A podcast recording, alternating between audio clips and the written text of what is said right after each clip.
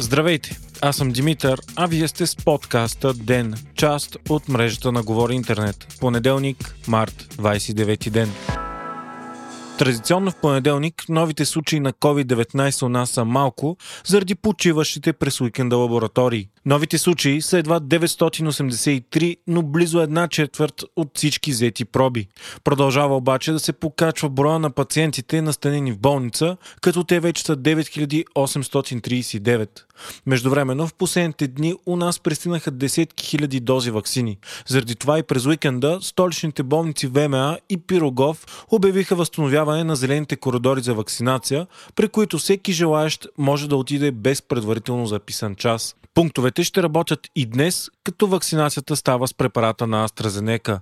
Освен това, днес на работно заседание в Министерския съвет премиерът Бойко Борисов опроверга слуховете, че се задава ново извънредно положение и допълнителни ограничения. Той твърди, че са осигурени предпазни средства за медиците, достатъчно кислород за лечение и достатъчни количества от противовирусния препарат Ремдесивир. До края на седмицата се очаквали доставки на 230 000 дози вакцини срещу COVID-19, а през април още 700 000. По време на заседанието министър Костадин Ангелов обяви и че пикът на третата вълна от коронавирус в България трябва да бъде достигнат тази или следващата седмица. Междувременно ново изследване на компанията Nielsen, обхващащо пет източноевропейски държави, показва, че в България има най-низко ниво на паника и най-слаба готовност на гражданите да се вакцинират. Индексът на паника у нас е много висок 59%, но все пак по-нисък от останалите страни Чехия, Полша, Унгария и Словакия. Нисък обаче е индексът за готовност за вакцинация едва 39%, като за сравнение в Чехия той е 58%, а в Унгария България 57. Англия разхлабва противоепидемичните мерки, разрешавайки по-големи събирания и отборните спортни занимания на открито. Това е част от програмата на премиера Борис Джонсън за постепенно отваряне на страната.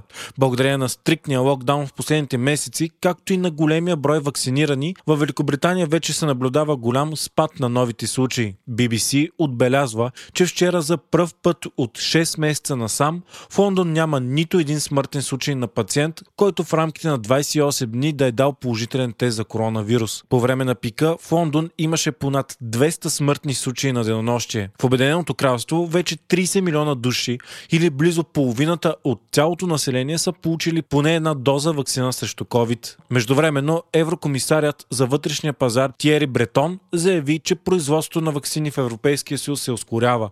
В рамките на Съюза вече има 52 завода за вакцини, които работят денонощно. Очаква се до края на второто три месече да бъдат произведени и доставени 420 милиона вакцини, необходими за колективен имунитет на гражданите от Европейския съюз. Такъв може да се постигне до средата на юли.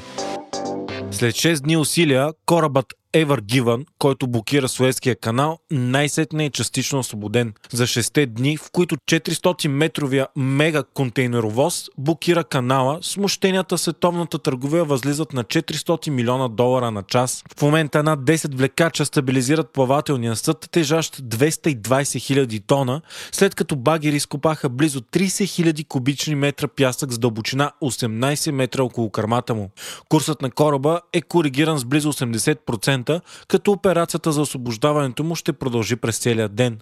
Очаква се и скоро да бъде възстановено движението по Суетския канал, където вече на опашка чакат 370 кораба. Експерти обаче предупреждават, че все още е рано за празнуване, тъй като кармата на кораба остава частично заседнала и може да се наложи вадене на контейнери от кораба, за да бъде облегчен товара му. Това може да отнеме и дни. И макар корабът вече да е освободил място, все още е забранено на други големи кораби да минават покрай него. Заради махането на огромни количества пясък, дълбочината на канала със сигурност е променена и трябва да се види дали няма да са необходими допълнителни ремонти на канала, за да бъде напълно възстановено мореплаването по него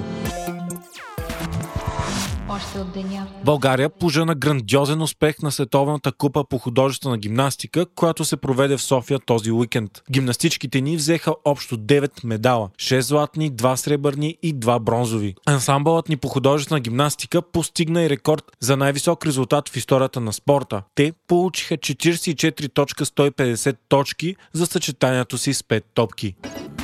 Най-богатият чех Петър Келнер загина при хеликоптерна катастрофа. Келнер е собственик на PPF Group, която купи мобилния оператор Теленор и цялата медийна група на BTV. Келнер е едноличен собственик на PPF Group, като през 2019 е контролирал почти 99% от компанията. Катастрофата е станала в Аляска на глечера Ник. Това е популярно място за панорамни полети и екстремни спортове. Там Келнер е бил на почивка за екстремно ски спускане в луксозна част на вила.